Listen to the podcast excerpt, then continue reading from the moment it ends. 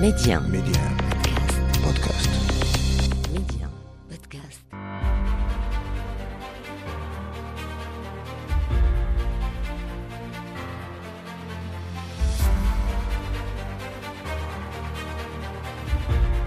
أهلا بكم مستمعينا إلى عدد جديد من مغرب التنمية، حلقة اليوم تتوقف مع قطاع السياحة بالمغرب الذي عرف انتعاشة ملحوظة خلال السنة الجارية.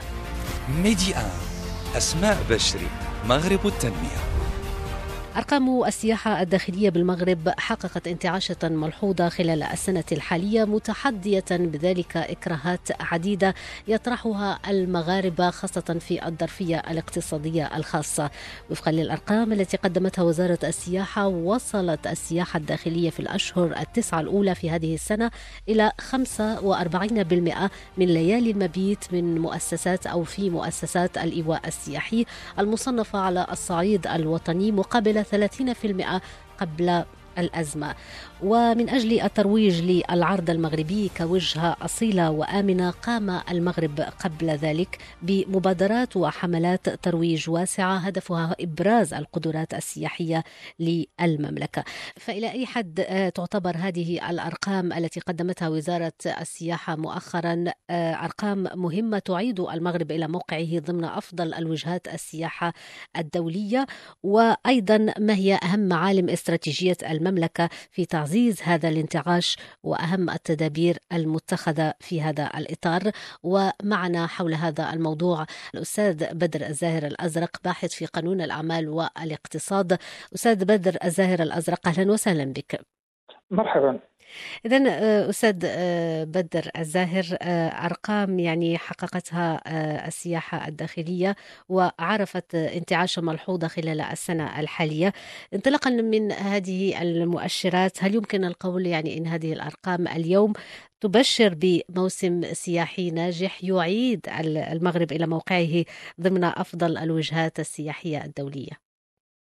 أكيد هو شيء إيجابي أن تواصل الأرقام ارتفاعها منذ السنة الماضية أي سنة 2021 آه، حيث سجلت آه، بداية عودة آه، الانتعاش أداء القطاع السياحي بعد رفع القيود التي فرضت إبان فترة الجائحة.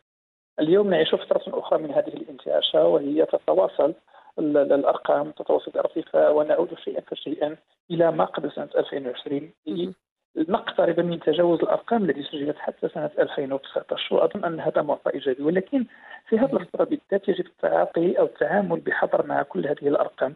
لاننا نحن الآن مقبلون على بوادر أزمة أخرى تلوح في الأفق خاصة أن السوق المغربي السياحي هو مرتبط بشدة بالأسواق الخارجية ويتأثر بشدة بالاضطرابات على مستوى الأسواق الخارجية خاصة من السوق الأوروبي.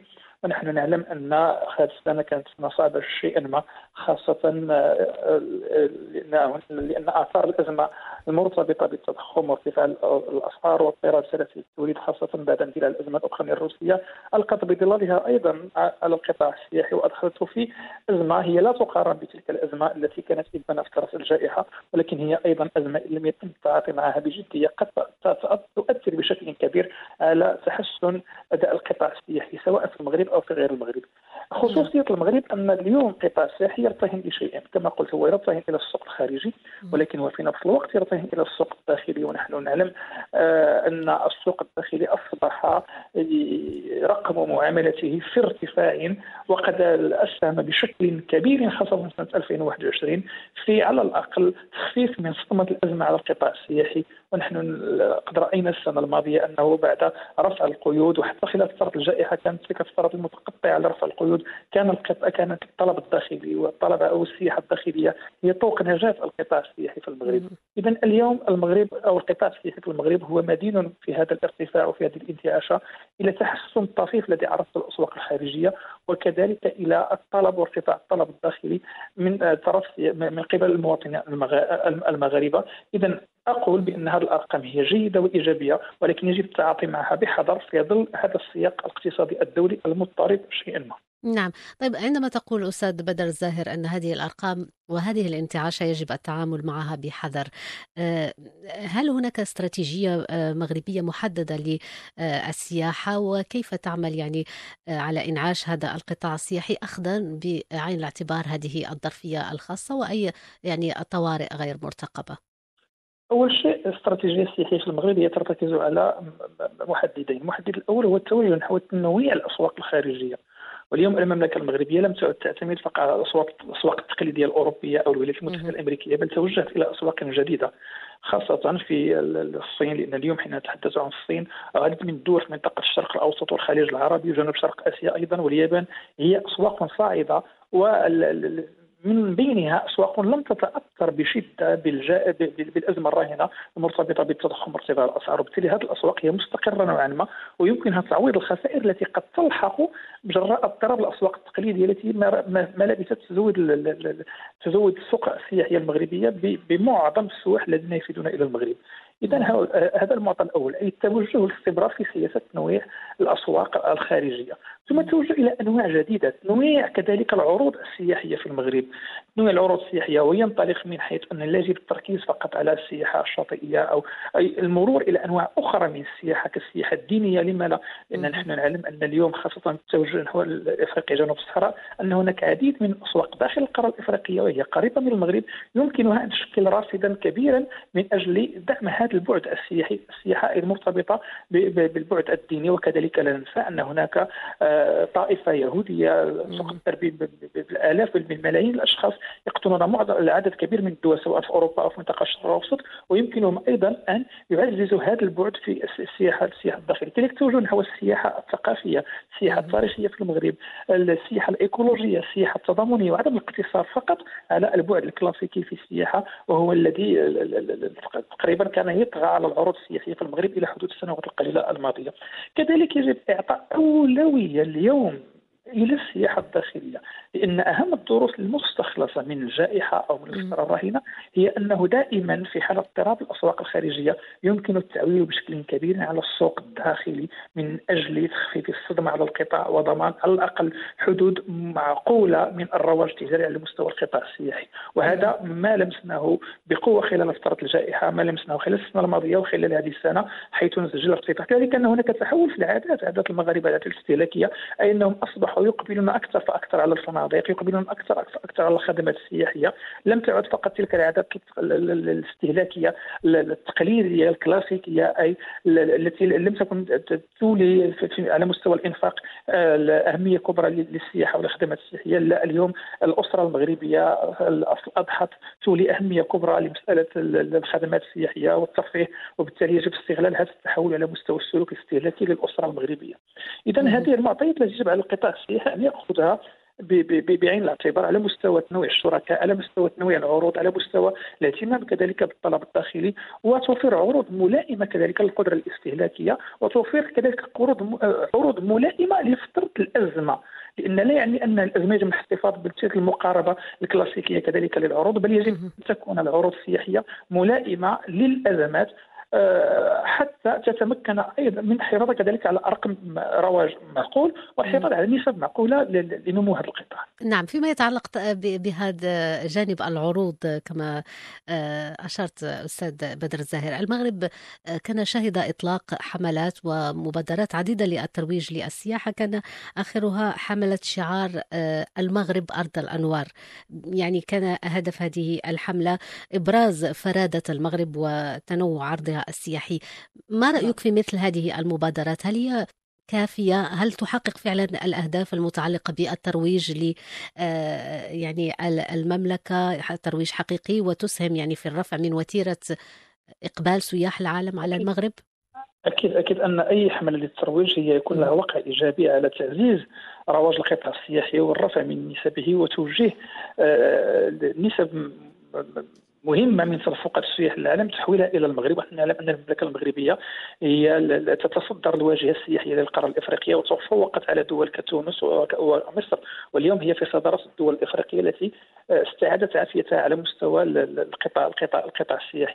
اذا مثل هذه الحملات هي مهمة بل يجب أن تكون مستدامة ودائمة وأن تكون هناك خطة تواصلية وخطة إشهارية وترويجية من من أجل توجيه من أجل ترويج لوجهة المملكة المغربية كوجهة متعددة العروض كوجهة متعددة الثقافات كوجهة منفتحة كعروض ذات جودة لأن هنا حين نتحدث على على مسألة الترويج مسألة الإشهارية مسألة مهمة في استقطاب استقطاب السياح المساله الثانية المرتبطة بالتأثيرات الترويجية أن تكون هذه العروض ملائمة للقدرة الشرائية وتلبي رغبات هؤلاء السياح وتستجيب لمعايير محددة للجودة ولكن أيضا يجب كذلك الاستثمار على مستوى البنى التحتية إذ لا يعقل أن يأتي السياح إلى المغرب من أجل اكتشاف هذا البلد الجميل واكتشاف هذه الأنوار التي نروج لها وهذا البعد التاريخي والثقافي وأن تكون البنيه التحتيه لا تستجيب للمعايير الدوليه اذا يجب كذلك الاستثمار على على مستوى أو زيادة الاستثمار على مستوى البنى التحتية. وأنا لا أتحدث فقط على مستوى البنى التحتية الفندقية والسياحية بل أكون هنا أتحدث أيضا عن المجهود الاستثماري العمومي على مستوى المدن على مستوى الجهات على مستوى الطرق على مستوى الموانئ على مستوى المطارات نقط الاستقبال الأولى. اذا حين نتحدث عن القطاع السياحي أو ترويج القطاع السياحي هو يبتدئ من هذا الاشهار ومن هذا الترويج ويمر إلى العروض ويمر كذلك إلى البنى التحتية وهو مشهد يعني تتكاتف فيه جهود كل الفاعلين لا سواء الفاعل العمومي والحكومي لا سواء الفاعل المنتخب والترابي لا سواء كذلك الفاعل المدني أو الفاعل الخاص الذي ينشط في, هذا القطاع. اذا مسألة الترويج هي مسألة متعددة الأبعاد كما كما سبق أشرت إلى هذا الأمر. هي تبتدئ بالإشهار والترويج على مستوى فضاءات التواصل أو منصات التواصل بمختلف أشكالها وألوانها وتنتهي بالعروض والبنى التحتية وأن تكون خدمات ذات جودة خاصة وهنا نتحدث أيضا على العنصر البشري المؤهل الذي سيعمل على تنزيل كل هذه الرؤى وتنزيل كل هذه السياسات المرتبطة بالقطاع السياحي. نعم في هذا السياق أستاذ بدر زاهر بالنسبة للفاعلين مثلا وال يعني المعنيين بالأمر ما الأدوار المنوطة بهم أو ما هو المطلوب منهم تحديدا من أجل النهوض أكثر بهذا القطاع قطاع السياحة وإعطائه المكانة التي يستحقها. أظن أن المملكة المغربية اليوم على مستوى الاستثمار تدخل عهدا جديدا خاصة مع الميثاق الجديد للاستثمار مع ما أتى به قانون المالية هذه السنة من تخصيص أكثر من 300 مليار درهم للاستثمار العمومي مع ما سبق وأن أشار إليه صاحب الجلاله بخصوص تعبئة الموارد الاستثمارية في أفق أن تصل إلى سقف أكثر من 500 مليار مليار درهم.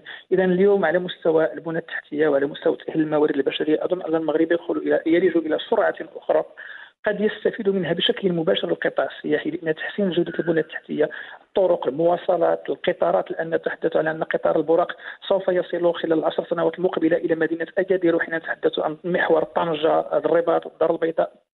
الجديدة. مراكش واكادير فهذا أهم محور سياحي تقريبا في المغرب يجمع بين المناطق الساحلية ويجمع كذلك بين المدن الداخلية في مقدمة مدينة مراكش التي تعتبر أحد أهم الحواضر السياحية في المغرب. اذا اليوم كما قلت أن المسألة النهوض بالقطاع السياحي والحفاظ على هذه المستويات المرتفعة من من النمو بل والتوجه نحو ليس فقط تصدر المشهد على المستوى القريب لما لا على المستوى المتوسط أو المستوى الدولي خاصة أن لدينا منافسين الآن لأن أصبحنا لا نقارن المغرب بدول الجوار. أصبحنا نقارنه بدول لديها متقدمة جدا في القطاع السياحي نقارن المغرب اليوم مع إسبانيا أو مع فرنسا أو مع اليونان أو مع تركيا فإن المغرب اليوم يرفع سقف طموحه يرفع سقف التحدي لكي على الأقل أن يصل إلى مستوى هذه الدول أو يتجاوزها لأن مثلا حين نقارنه مع إسبانيا على سبيل المثال فالمغرب يتقاسم نفس الخصائص الجغرافية نفس الخصائص تقريبا المناخية نفس الخصائص التراثية كذلك والثقافية. الجغرافيه تقريبا هي نفسها مع, مع, مع الدول الجاره في الوقت الذي نجد ان إسبانيا هي تستقطب تقريبا بين 40 حتى 60 حتى 70 مليون سائح في السنة. في حين ان المغرب لازلنا نتحدث عن بين 10 و 15 مليون سائح. اذا اليوم أظن بأن المجهود الاستثماري يجب أن يكون جزء جزء كبير منه يتوجه من أجل لدعم القطاع السياحي من أجل تهيئ البنية التحتية كذلك الجاذبة للسياح وعلى كذلك الفاعلين الخواص أن يضاعفوا الاستثمار لأن لا يجب التعويل فقط على الاستثمار العمومي في هذا القطاع.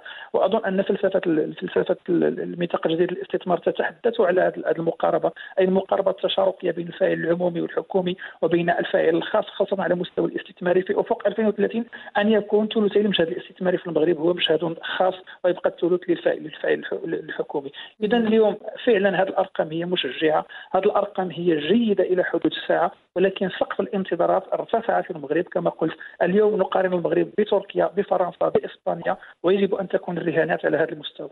ماذا عن الجانب الاقتصادي في فيما يتعلق بالرهانات آه، أستاذ بدر الزاهر إنعاش الاقتصاد والنهوض بالوضع الاجتماعي طبعا يتصدران أولوية المرحلة الراهنة. أكيد. إلى أي حد يعني قطاع السياحة يعول عليه في المغرب آه، إلى جانب قطاعات أخرى طبعا من أجل كسب هذا الرهان إنعاش الاقتصاد والتنمية بالبلاد. أكيد القطاع السياحي كان ولا زال وسيظل أحد أهم القطاعات التي يراهن عليها المغرب من أجل تحقيق إقلاع اقتصادي حقيقي ومستدام والرفع من نسب النمو في المغرب. كما قلت الإمكانيات الثقافية والمناخية والطبيعية التي توفر عليها المغرب والبنى التحتية تؤهله من أجل أن يرفع هذا الرهان. والمملكة المغربية اليوم تسعى إلى جعل هذا القطاع هو من بين أكبر القطاعات التي تخلق مناصب شغل في المغرب وكذلك من بين القطاعات التي تساهم بشكل كبير في تدعيم احتياطي العمله الصعبة في المغرب. ونحن نعلم بأن المغرب هو يعول بشكل كبير على تحويلات المغاربة المقيمين في الخارج وكذلك على القطاع السياحي من أجل دعم احتياطاته من العملة الصعبه ثم لا ننسى كذلك أن هذا القطاع هو اليوم حين نتحدث عن الأبعاد الجديدة التي ارتبطت التي أصبحت ترتبط بهذا القطاع من من غير البعد البعد البعد المرتبط بالسياحة الكلاسيكية. نتحدث اليوم عن بعد اجتماعي وعن بعد تضامني مع دخول أنماط جديدة من السياحة إلى المشهد السياحي الدولي. وأقول هنا أن على المغرب أيضا أن يتوجه للانخراط والاستثمار في هذه الأبعاد. حين نتحدث عن السياحة التضامنيه أو السياحة المسؤولة. فالمملكة المغربية اليوم القطاع السياحي يجب أن يفرد مساحة لهذا البعد خاصة أن هناك عدد كبير من السياح في العالم اليوم وعددهم تتكاثر شيئا فشيئا يفضلون هذه الوجهات الوجهات التي تولي اهتماما كبيرا بالسياحة التضامنية والسياحة المسؤولة. إذا اليوم كما قلت المغرب يعول آه، على على هذا القطاع من أجل خلق مناصب الشغل من أجل كذلك رفع الحضور الاستثماري للقطاع الخاص في المشهد الاستثماري العام المغرب كذلك على رفع الاحتياط العملة الصعبة من خلال رفع من عدد السياح الوافدين على المغرب وكذلك للرفع من الاستثمار في البنى التحتية وفق مقاربة تشاركية بين القطاع العام والخاص. اذا المملكة المغربية هي تضع هذا القطاع في صلب اولوياتها إلى جانب الأولوية التي تولى إلى مجموعة من القطاعات الأخرى خاصة اليوم نتحدث عن استثمارات في قطاعات استراتيجية الصناعه العسكرية والصناعه الدوائية والطاقات المتجددة وغيرها. طيب آه، آه، أشرت قبل قليل أستاذ بدر زاهر الأزرق إلى نقطة مهمة تلك المتعلقة بالسياحة الدينية وهي اليوم آه، توجه تقريبا عالمي انتبهت إليه الدول اليوم بالنسبة للمغرب الذي يتوفر يعني على مزارات وعلى تنوع ثقافي وحضاري إلى جانب الرمزية رمزية التعايش وهذا التنوع الذي يتميز نعم. به المغرب ما هي يعني الأبعاد التنموية لهذا القطاع وهل تعتقد أو ترى إلى أن هناك يعني مجهود كبير لدعم هذا النوع من السياحة الدينية بالمغرب؟ أكيد حين نخاطب هذا البعد في السياحة بعد السياحة الدينية فنحن نخاطب البعد التاريخي والجذور التاريخية للمملكة المغربية. فللمملكة المغربية في الفترة المرابطية والموحدية والمارينية وأيضا السعدية والعلوية كان لديها السبق والفضل في نشر تعاليم الإسلام السمح خارج نطاق شمال إفريقيا في منطقة إفريقيا جنوب الصحراء والصحراء الكبرى. وبالتالي أن كل هذه المناطق هي مرتبطة روحيا وثقافيا بالمملكه المغربية وعزز هذا الحضور أيضا حضور عدد من الطرق الصوفية كالزاويه التيجانيه وغيرها من الزوايا في دول كالسنغال والغابون ومالي والشاد وكوت ديفوار وغيرها من هذه الدول ونيجيريا كذلك. وبالتالي أن هناك عدد كبير من من من المنتمين أو المنتسبين لهذه الطرق الصوفية هذه الزوايا الصوفية. يطمحون لزيارة المملكة المغربية لزيارة كذلك الأضرحة لزيارة هذه الزوايا الأم التي توجد في المغرب. وبالتالي عددهم تقدر بالملايين. وكل سنة يفد إلى المغرب الآلاف منهم إلى خاصة إلى مدينة فاس وبالتالي أقول لماذا لا يتم الاستثمار في هذا الأمر عن طريق خلق خطوط أو ربط هذه الدول عبر خطوط جوية مباشرة في بالمغرب توفير بنى تحتية وعروض موجهة خصيصا لهذا النوع من من السياح. لأن هذا الأمر هو غير موجود إلى حدود الساعة في المغرب. كذلك لا ننسى بعد اخر من السياحة الدينية والمرتبط بالطائفة اليهودية. أو بيهود العالم خاصة نحن نعلم أن المغرب هو يحتضن عشرات بل المئات من الأولياء اليهود في المغرب وهناك مجموعة من الأضرحة وجزء من من من من, من التاريخ اليهودي الوسيط والحديث والمعاصر أيضا هو مرتبط بالمغرب وبالتالي عدد كبير من اليهود هم يطمحون أيضا أيضا إلى زيارة المملكة المغربية وأظن أن كذلك يجب خلق البنية التحتية المستقبلة والبنية التواصل على مستوى وسائل النقل وخلق عروض موجهة لهذا النوع من السياح. اذا هذا مجهود يمكن أن يقوم به الفاعل الحكومي والفاعل الخاص والفاعل المدني أيضا وسيكون له انعكاس إيجابي على أداء القطاع السياحي. شكرا شكرا جزيلا لك أستاذ بدر الزاهر الأزرق الباحث في قانون العمل والاقتصاد على كل هذه المعلومات. شكرا لك. والشكر لكم أيضا مستمعينا على حسن المتابعة. إلى اللقاء.